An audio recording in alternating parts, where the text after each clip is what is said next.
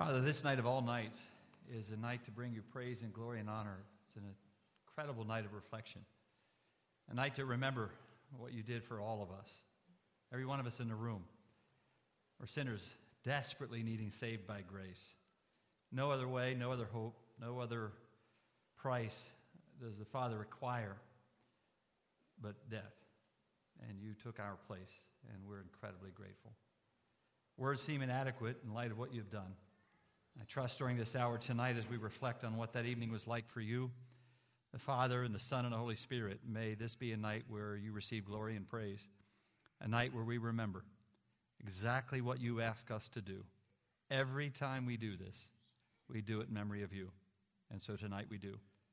In the name of Jesus, we pray. Amen. I too want to welcome you here tonight. We're honored to have you. If you're visiting us for the first time, we're exceptionally thrilled that you're here tonight. Looking for a place to gather and worship on Sunday morning, we're here, 8 o'clock, 9.30, and 11 this particular Sunday, which is different than normal. But on Easter Sunday, we wanted to make sure that we accommodated everyone. We have a nursery available tonight. If you need that, especially if you're visiting and don't know normally what we have available in nursery and a toddler room this evening, if you walk out that door to your right, someone will give you directions. Tonight and Sunday, we celebrate the two greatest events in the history of Christianity the death of Christ on the cross as God's required price for our sin, and the resurrection of Jesus. These two events separate us from every other religion on the planet. A Messiah who was willing to take our place, and a Savior who rose from the dead.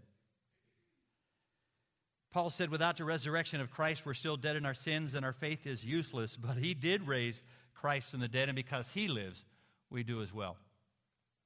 The events of this particular week began to unfold exactly as Jesus predicted that it would. Sunday morning, we left off in the triumphal entry of Jesus and began to walk Sunday night, Sunday morning through the experiences of the week. Everything went off exactly as Jesus said it would. He moved from the crowd at the triumphal entry to some very quiet moments with his disciples. Matthew, Mark, and Luke all describe the meal as we know as the Lord's Supper. John seems to describe a fellowship meal.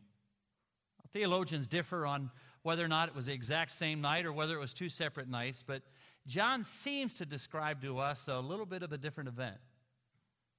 The story is found in John 13. It was a Passover right before the Passover festival. Jesus knew that an hour had come and he was to leave this world and go to the Father. Having loved his own who were in the world, he loved them to the very end. The evening meal was in progress, and the devil had already prompted Judas, the son of Simon Iscariot, to betray Jesus. Jesus knew that the Father had put all things under his power, that he had come from God and was returning to God. So he got up. He took off his outer garment and he wrapped himself in a towel. After that, he poured water into a basin and began to wash the disciples' feet, drying them with a towel that was wrapped around him.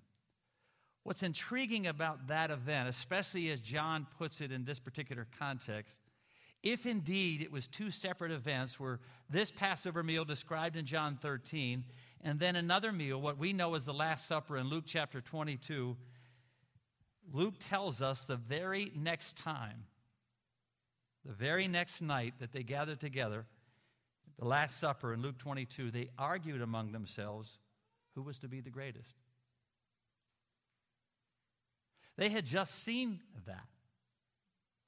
They had seen the ultimate demonstration of what real servanthood was all about. And the very next night, they're arguing about who's going to be the greatest.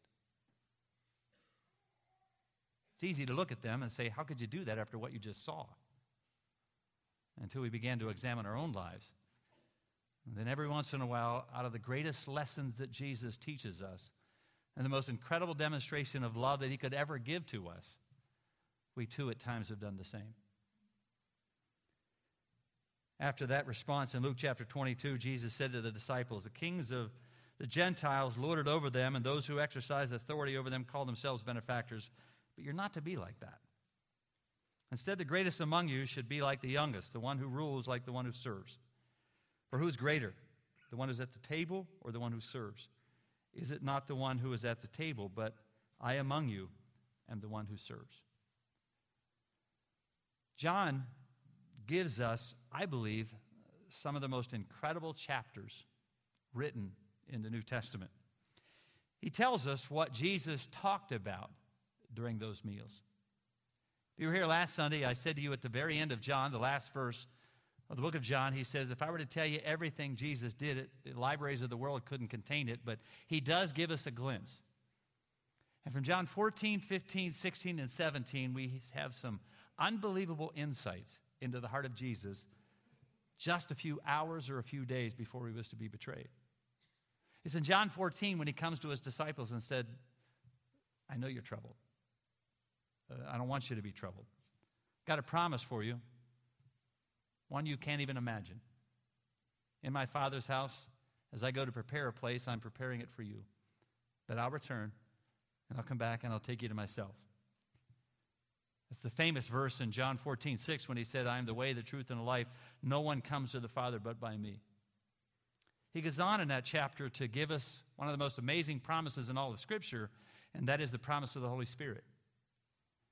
John 14, 15, and 16 all describe to us the fact that Jesus is not going to leave us alone. He's going to send us an incredible power through the power of the Holy Spirit to do all of this, to do the life and live the life that He's calling us to, He said, though, you have to stay connected to me. And that's that famous passage of Scripture in John 15 when He said, I'm the vine, you're the branches, you got to stay connected to me. And obviously, in the middle of all of that, before and afterwards, is almost bookends to a powerful statement in John 15. He talks to us about the promised Holy Spirit. He finishes that night after saying all of that by saying, I came from the Father and I entered the world. Now I'm leaving the world and going back to the Father in John 16. Then the disciples said to him, Now you're speaking clearly without figures of speech. Now we can see that you know all things and that you don't have any need to have anyone ask you questions. This makes us believe that you came from God. And one translation at the end of all that says, Jesus, now you believe? Three years with Jesus? And essentially, they're saying, now we get it. What you're going to demonstrate and experience tonight in these moments together is a lot of what went on in that upper room. And I sometimes, like Jesus, need those vivid reminders of what it's all about. As he says to them, Now, after all of this, you believe? He prays with them and at the end of John 17, he prays for us. My prayer is not for them alone. I pray also for those who believe in me through their message. That all of them would be one, Father, as, just as you and I are one. May they be also in us, so that the world may believe that you have sent me. I have given them the glory that you gave me. May they be one as we are one, I and them, and you and me, so that they may be brought into complete unity. Then the world will know that you have sent me and have loved them even as you have loved me. Father, I want those you have given me to be with me where I am and to see my glory, the glory that you gave me because you loved me before the creation of the world. In that final meal with the disciples in Luke 22, he took the bread. He gave thanks and he broke it. And he said to them, This is my body given for you. This do in remembrance of me. In the same way, after supper, he took the cup and he said, This cup is a new covenant in my blood, which is poured out for you. When Paul shares his rendition of this upper room experience. He said, You do this every time you do it in memory of him. Paul goes on to say that before you do that, though, you ought to examine yourself. Take that opportunity to reflect, to look inside, to make sure your relationship with God is what you want it to be and what He wants it to be. And then eat the bread and drink the cup. We don't always give the opportunity to do that on a Sunday morning when we celebrate communion. Tonight we do. And so, the next 15 minutes, literally 15 minutes, three songs, we're going to share communion. What we're asking you to do, as Justin leads us in singing, is somewhere during that 15 minutes, as you sing with us, as you reflect, as you let Him sing, whatever it is that you sense you want to do during those moments together, we want you to spend time in reflection. And then, wherever you are, not necessarily in order from front to back, but wherever you are, we want you to get up. We have four tables set aside so that each of you can participate. You may want to wait, wait till the crowd dies down. You may want to stand in line. Either way is fine. Come as a family, it's a wonderful opportunity for you to celebrate together. Break off some of the bread, dip it in a cup, take it where you are, eat it, swallow it, and then return to your seat. anywhere during those times together. If indeed you need gluten free, it's over here on my right. I encourage you to spend some quiet moments with Jesus during these moments. Whether you do it right away or anywhere during those 15 minutes, but come, break off the bread, dip it in a cup, partake of communion, and return to your seat, and we will continue. Father, that night, as Jesus took those elements, I've often wondered what it was like for you. To look down and know that that bread was going to represent his body, which in the next hours would be battered and beaten and hung on a cross. But you knew that was the only way. And so you willingly gave your son so that we could have life. You already knew, Father, your required price for sin to be eradicated, and it was the blood. And so your son gave that as well. As he began to pass out those elements to his disciples and they began to partake that night, I've often wondered what it was like for you to look down and to know that everything you had planned and he had planned and the Spirit had planned for generations gone by was about to be filled and fulfilled that night. Now, 2,000 years later, after that event has taken place in hundreds of thousands of churches and times down through the ages, the power and wonder to me is still incredible. And so tonight, as we take these elements that remind us of your sacrifice, may you capture us as well with your love and your grace. Pour it out beyond measure so that we can have life and have it forever.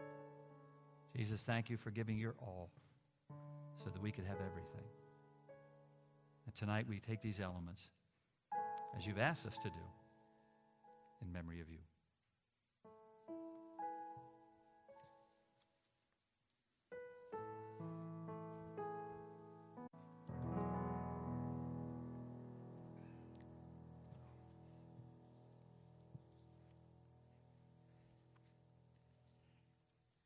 Preparation for that meal, Jesus said, You have no idea how much I look forward to this night. And watching you come forward now, I know why. Matthew Mark tells us that after the meal, they sang a hymn. It wasn't the old rugged cross, it was a Hallel. It's Psalms from Psalm 115 to 118. Listen to some of the words that almost certainly they shared that night as they were leaving that upper room and headed toward, toward Gethsemane. Not unto us, Lord, not unto us, but to your name be glory, because of your love and faithfulness. I love the Lord, for he heard my voice. He heard my cry for mercy. Because he turned his ear to me, I will call on him as long as I live. The cords of death entangled me, and the anguish of the grave came over me. I was overcome by distress and sorrow, and then I called on the name of the Lord. The Lord is gracious and righteous, full of compassion. He protects the unweary. When I was brought low, he saved me.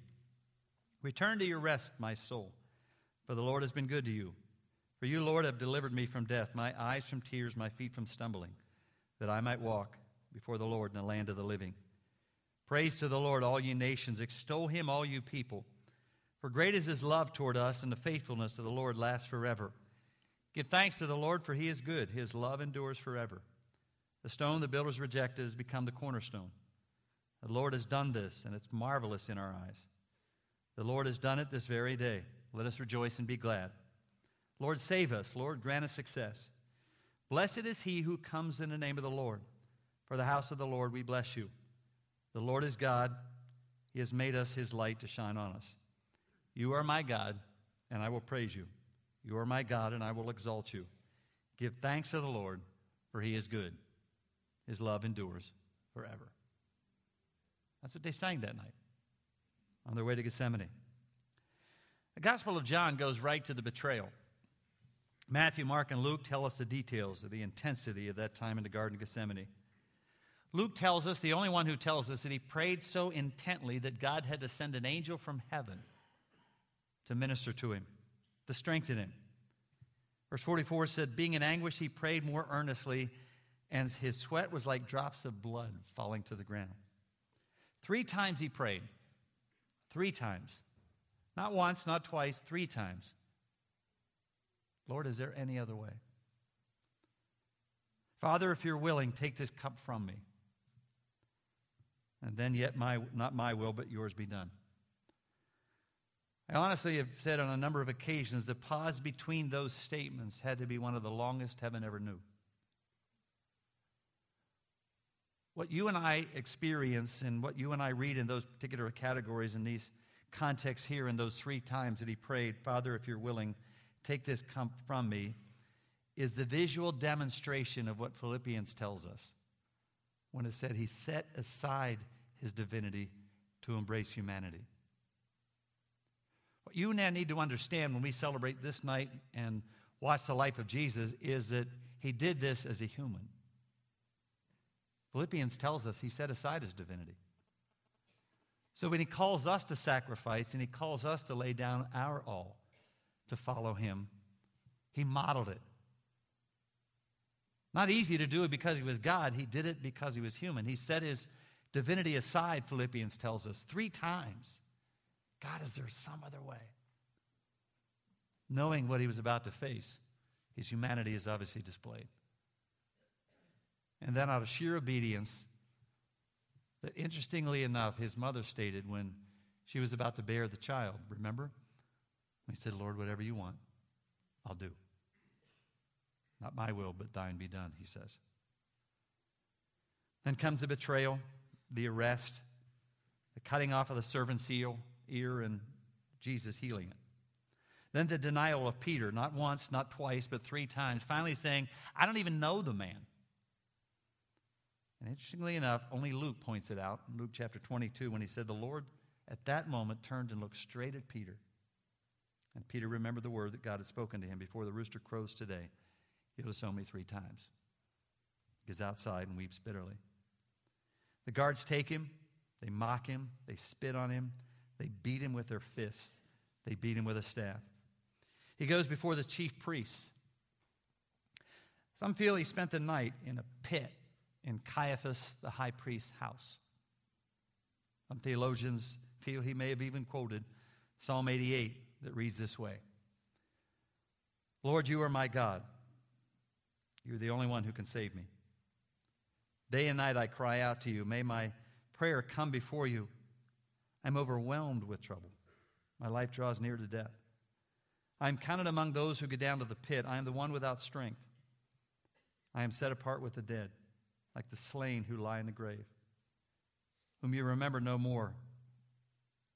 You put me in the lowest pit, in the darkest depths. Your wrath lays heavy on me. You've overwhelmed me with all your waves. You've taken from me my closest friends. I am confined and cannot escape. My eyes are dim with grief.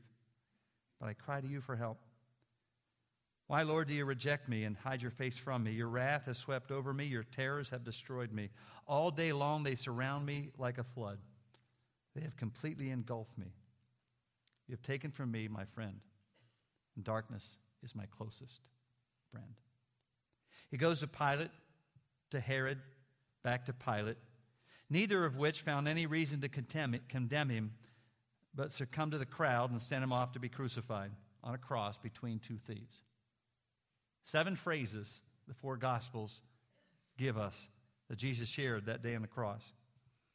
To the thief, one on the one side and one on the other, one rejecting him and criticizing him, the one pleading out to him, he said, Today, you'll be with me in paradise. Luke tells us that he looked down from the cross and said, Father, forgive them, for they know not what they're doing. John 19, I'm thirsty.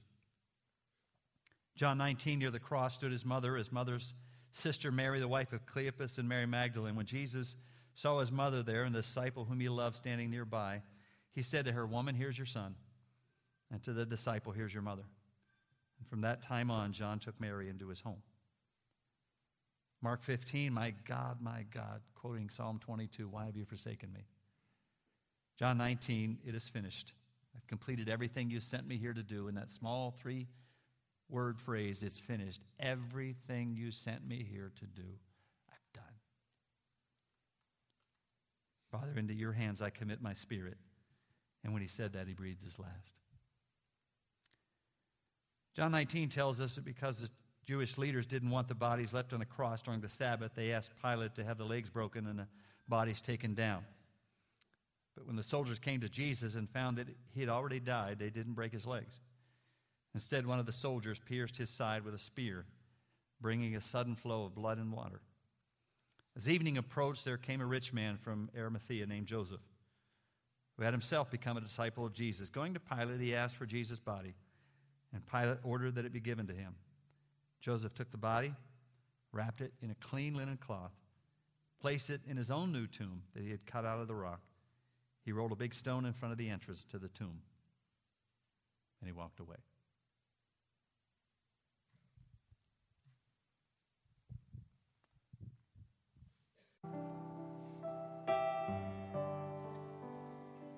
Father, we are so grateful that you so loved us that you gave your one and only Son so that we could have life and have it forever. That we could have our sins forgiven and cleansed and washed away. That we would have the opportunity to start all over again, to be renewed and redeemed and set free from all the bondage and all the baggage that has weighed us down. And so, Father, tonight we commemorate incredible night that you were willing to give your all so that we could have life I can't even begin to tell you how so grateful I am that the night didn't end here, but that you rose from the dead. And that we get to come together on Sunday morning and celebrate the resurrection. And because you live, we live too. Tonight, we thank you for your cross. We thank you for your love. We thank you for your amazing grace and for the opportunity to remember you and what you have done for us. I can't wait for Sunday when we can celebrate life and what you've given. In Christ's name we pray. Amen. Thank you so very much for coming tonight. I'm going to go out quietly and mingle in the hall. That would be great. But if you want to go out quietly, anybody who still hasn't taken yet can do that. And uh, we'd love to have you Sunday morning, 8 o'clock, 9.30, and 11. Get those times because they're different than normal on a Sunday morning. God bless you. Thank you with all my heart for coming tonight.